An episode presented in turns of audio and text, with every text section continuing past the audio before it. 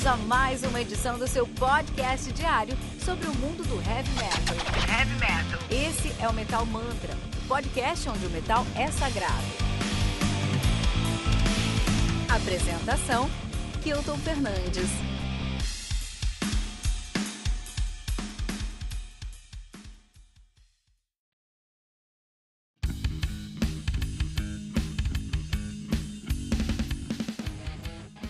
For do Angband, álbum lançado no dia 24 de julho de 2020 pela Pure Underground Records. E acho que essa é a primeira vez que eu vou falar sobre um álbum puramente underground aqui no Metal Mantra. Acho que é o mais underground que já passou nesse podcast aqui. A gente vai falar sobre isso aqui daqui a pouco.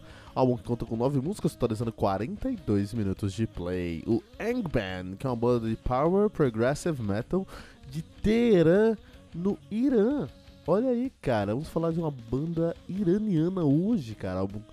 A banda tá nativa desde 2004, cara. E já tem quatro álbuns lançados, né? Afinal, esse álbum aqui é o Four, né? Angbang, só uma, uma, uma curiosidade: Angbang é o nome de uma fortaleza no Silmarillion de Tolkien. Olha aí, cara, muito interessante. O debut dos caras é de 2008, o Rising from Apadana. Em 2010 eles lançaram Visions of the Seeker. Em 2012 o Saved, Fr Saved from the Truth. Em 2020 agora o For. A banda que é formada por Ashkan Yazdani no vocal, Mahyardin na guitarra, Ramin Harimi na bateria, olha aí, Farhad Shokufar no baixo e Tim Aymar no vocal também. Então os caras aí tem, dividem esse vocal. Olha só que pegada muito louca dos caras aí. Interessante. É, power metal iraniano, cara. Meu, é, isso é uma tag muito, muito. Acho que nunca mais eu falar sobre essa tag aqui no Metal Mantra. A gente tem que aproveitar essa oportunidade, porque eu não, eu não sei quando é que vai pegar um outro álbum aí de power ou de prog ou de, enfim, algum outro álbum iraniano aí pra gente trocar uma ideia, é, né, meu? Eu adoro quando eu pego uma banda que eu não conheço e que eu tenho que fazer o review aqui no Metal Mantra, cara. Eu adoro, cara. Eu gosto porque é, é, é, isso me coloca num ponto como meu ouvinte, como você que tá ouvindo Metal Mantra, onde eu também tô descobrindo essa banda, cara.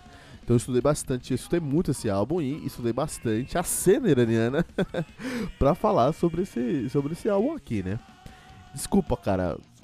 Desculpa se eu não sou um especialista em prog power iraniano, tá? Mas eu fiz a minha pesquisa. e fiz uma pesquisa muito extensa, muito, muito grande. E encontrei três bandas de prog power no Irã, né? Nessa cena de prog power, ou de power mesmo aí. Mas interessante, todas as cenas de. Todas as bandas de power no Irã são também Todas as bandas de power no Irã também são bandas de prog no Irã. Não juntos aí, né? Então nós temos o, Whisper in Crimson, tá bom? Que tem um álbum de 2014 chamado Suicide in B Minor. Tem um belo nome. E a banda é muito boa também, né? Tem a Whisper in, Whisper in Crimson, que é uma banda muito boa. Na verdade é a melhor banda que encontrei nessa cena aqui. Essa aqui é o topo da cena aqui, né? Tem um som mais consistente e no final do dia eu achei um som mais carismático também. Também tem outra banda chamada Ahura, olha aí, que é a H-O-O-R-A, Ahura, né? Eles se separaram em 2011, mas eles já tinham lançado nessa época aí três discos, né? Os caras têm uma produção muito menos trabalhada do que o Bang e o vocal é surpreendentemente parecido com John Schaefer lá do uh, Ice the Earth, cara.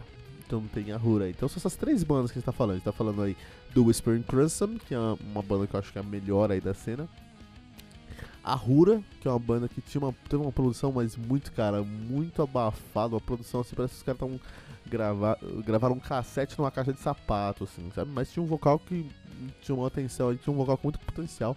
Tinha tudo pra ser aí um, um Iced Earth, John Schaefer no, na, no Irã, né? Olha aí, cara. Interessante também sobre o Ahura é que essa banda terminou, né? Ah, em 2011. E aí o pessoal saiu do Irã, migrou do Irã foi pro Canadá fui trabalhar com outras coisas, meu. Eu fui fazer algumas coisas lá. Por exemplo, o guitarrista dessa banda, do Ahura, o Milad Tangshir, ele foi ser cineasta, cineasta, cara. E eu fui procurar algumas coisas aí dele. Eu acabei não conseguindo encontrar. É, deve ser difícil encontrar o trabalho dele aí, mas é, Eu procurei, não encontrei, mas eu fiquei curioso. Afinal, o cinema iraniano é uma referência no cinema, não um cinema que eu gosto. eu tenho um grande amigo, abraço pro Cleiton Oliveira aí. Ele e a esposa dele é Ju, um grande abraço pra Juliana Nery aí também. É, os caras são muito legais, é um casal muito legal, um, casal, um dos casais mais intelectuais que eu conheço, assim, né? Os dois são, são doutorados e tudo mais aí. Engraçado que eles, é, o programa deles, puta, o que você vai fazer hoje? Ah, vamos à livraria, eles vão comprar livros, assim. É, nada contra, mas acho, acho legal. E acontece. É, uma vez eles, eles, eu encontrei eles na Paulista. Eles, ah, é, e aí, beleza? Ah, beleza, eles estão? Vindo da onde? Ah, eles estão vindo aqui do cinema. Eu falei, puta, da hora, né? Eu não lembro que filme tinha saído na época, mas era um blockbuster, assim, um Marvel bem grande, sei lá, Soldado Invernal, alguma coisa assim. E eu, pô, meu, foram assistir Soldado Invernal Capitão América tudo mais, né? Vou assistir esse final de semana, não assisti ainda, cara, né? Aí eu falei, não, Kilton, a gente foi no festival de cinema iraniano. Cara, meu, precisa ter uma cabeça muito grande pra apreciar um festival de cinema iraniano. Mas não precisa ser um cara muito intelectual, muito cabeçudo, um Caetano Veloso do heavy metal aí, pra escutar e entender o Wang Band, não, cara. O Wang Band tem uma outra pegada, ele tem um mundo muito diferente. A gente vai falar sobre isso aqui agora, né? Uh, então a gente falou sobre essas. Encontrei essas três bandas na cena. Encontrei o Whispering Crimson, que eu já falei, né? Falei isso. Encontrei também o Ahura, que já acabou e os caras foram pro Canadá, pro Canadá. E encontrei também o Ang Band. E o Ang Band acho que é a banda mais normal ali no meio dessas três. É uma banda menos ousada, eles não, não, não, não, arriscam tanto, tá? Eles fazem um som mais contido, um som ali mais, mais, mais regular mesmo. Né? E eles estão inteirando o Irã até agora, então olha só. Então o Wang Bang eles têm quatro discos lançados, né? É, e todo mundo dessa banda toca em outros projetos de música mesmo, mas músicas mais tradicionais. Então, por exemplo, é, o, o, a, o baixista, né, o Farshad Shukfar, ele toca na Filarmônica do Ter, de Teherã, por exemplo, né? E todo mundo trabalha com música mesmo, assim, trabalha conservatório, trabalha na Filarmônica, trabalha com orquestra, trabalha com aula. Eles trabalham com música, mas trabalham com música assim dentro de um, de um, de um, de um universo mais tradicional mesmo, assim, né? É... Isso porque no Irã, isso é o que eu descobri nessa, nesse review e eu fiquei muito. Minha cabeça explodiu e isso me fez mudar a ideia desse álbum aqui, cara. Porque no Irã tem uma forte censura sobre bandas que fazem rock, que fazem metal e vários outros vertentes dentro disso, cara. Por exemplo, essas bandas não conseguem tocar ao vivo. O, o, o governo não deixa a banda de rock ou de heavy metal, de rock, quiçá heavy metal, fazer show ao vivo. Por exemplo. E pior, no caso desse álbum do Wang Band aqui, eles não podem produzir álbuns em estúdios. não entendi isso direito. Os estúdios devem, ser, os estúdios devem ter alguma coisa ali é controlada pelo governo nos estúdios iranianos, não sei direito. Ou para sair tem que passar por uma sanção, não sei como funciona. Eu sei que eles não podem produzir álbum em estúdio, não pode entrar em estúdio para gravar é, é, heavy metal e rock and roll, não pode. Olha aí. E aí fica só uma alternativa pros caras, né? Comprar um MacBook Air, gravar em casa e criar aí, começa a iniciar aí um movimento do gente iraniano eu até adoraria conhecer um gente iraniano, acho que é uma coisa muito legal. Mas eu fiz a minha pesquisa também, porque eu falei, puta, os caras têm que gravar em casa, qual que é o preço desse, desse equipamento em casa, né, dessa produção em casa? E eu não encontrei, lógico, o preço do equipamento, mas eu fiz uma mínima aí, uma média aí, e eu descobri que a moeda no Irã é o real. Muito próximo do real, né? É o real. Olha que maluquice. É isso mesmo, R-I-A-L, real. A moeda no, no Irã é o real. O salário mínimo no, no Irã, cara, meu, eu vou deixar 30 10 segundos pra você tentar chutar aí. Fala em voz alta aí. Fala em voz alta. Qual é o salário mínimo no Irã? É muito alto. Fala aí pra mim, vamos lá. O salário mínimo no Irã é atualmente agora 18 milhões de reais. 18 milhões de reais, cara. Então, assim, todo mundo é milionário Irã.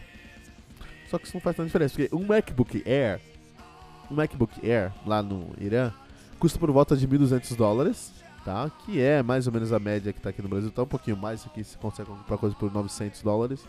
Ou mil dólares você compra um, um, um MacBook aí é, para você fazer uma, uma gravação, né? É, mas no Irã são 1.200 uh, uh, uh, dólares. E 1.200 dólares correspondem. Agora acabou, acabou, acabou o episódio aqui, cara. 1.200 dólares correspondem a 50 bilhões de reais.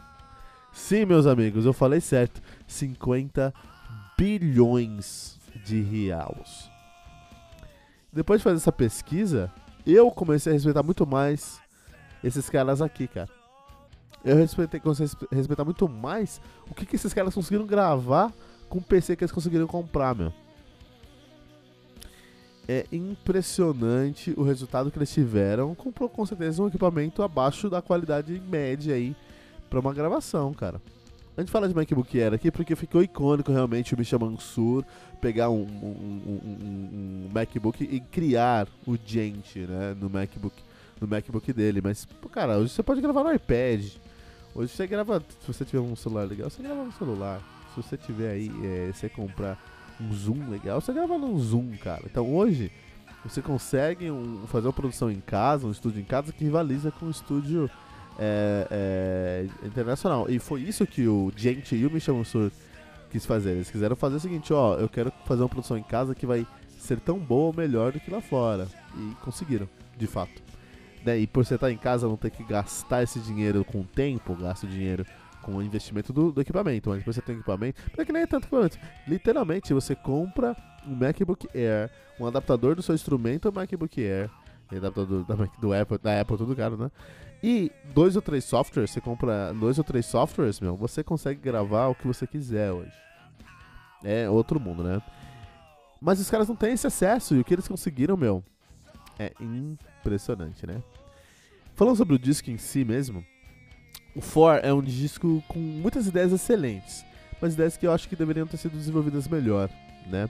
Eu não sei quanto tempo esses caras demoraram para escrever esse disco, mas de fato, é, o que mais sofre aqui é o vocal. Ele tá sempre no mesmo prisma, ele torna tudo muito monocromático, muito limitado.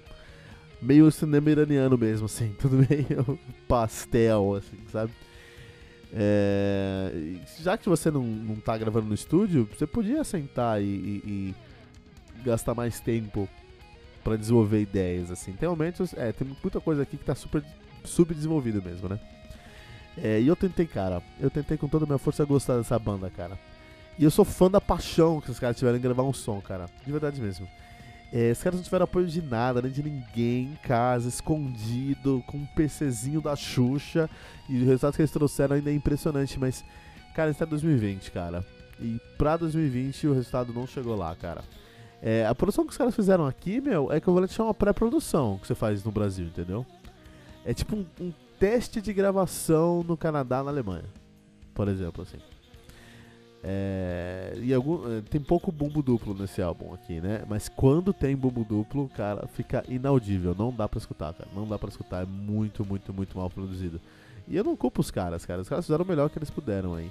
E aí fica nesse dilema. Eu entendo a produção dos caras, porque, puta, foram perseguidos para fazer isso. Lançaram uma surdina. Lançaram por um selo, cara. Olha, olha os nomes do selo. Pure Underground Records, cara. Esse aqui é um selo que remete exatamente ao que eles, tão, que eles vivem, né? Tiveram que lançar algo realmente, realmente. Por isso que eu falo que esse aqui é o álbum mais underground, cara. Inclu inclusive, deu uma pesquisa aqui tem muita coisa nesse Pure Underground, uh, Pure Underground Records. Dá uma olhada depois ali. Inclusive, Blazing Rust, que é um álbum é, russo que vai estar aqui algum, alguns dias aqui no Metal Mantra, cara. Line of Danger, olha aí, cara. Maluquice, né? É, sobre a identidade, mesmo as guitarras têm os riffs muito tradicionais para um power metal iraniano aí, né? Então, é, quando eles fazem o Power Metal mesmo, é um Power Metal que eles beberam na fonte do Power Metal europeu mesmo. Mais uma vez, o, o, o um, eu até esperava assim um, um, um, pouco mais de ousadia, né? Trazer mais um setar, um camancher, um dotar, os instrumentos típicos iranianos mesmo, né? Mas eu não, não, não, não chegou ali. Tem algumas coisinhas, mas não chegou. Ele até ensaia um pouquinho essa personalidade da Ariana, mas não chegou. E o vocal, mais uma vez, é um vocal que eu não consigo gostar porque ele, cara, ele se entrega muito. Eu fico, eu sou fãzão da paixão dele, mas não chegou, cara, não chegou, né? né? E eu quero uma pergunta para você, cara. O que, que você faria para driblar a censura e gravar um disco de prog power lá no Irã? Deixa sua resposta aqui pra gente em mentalmantra.com.br.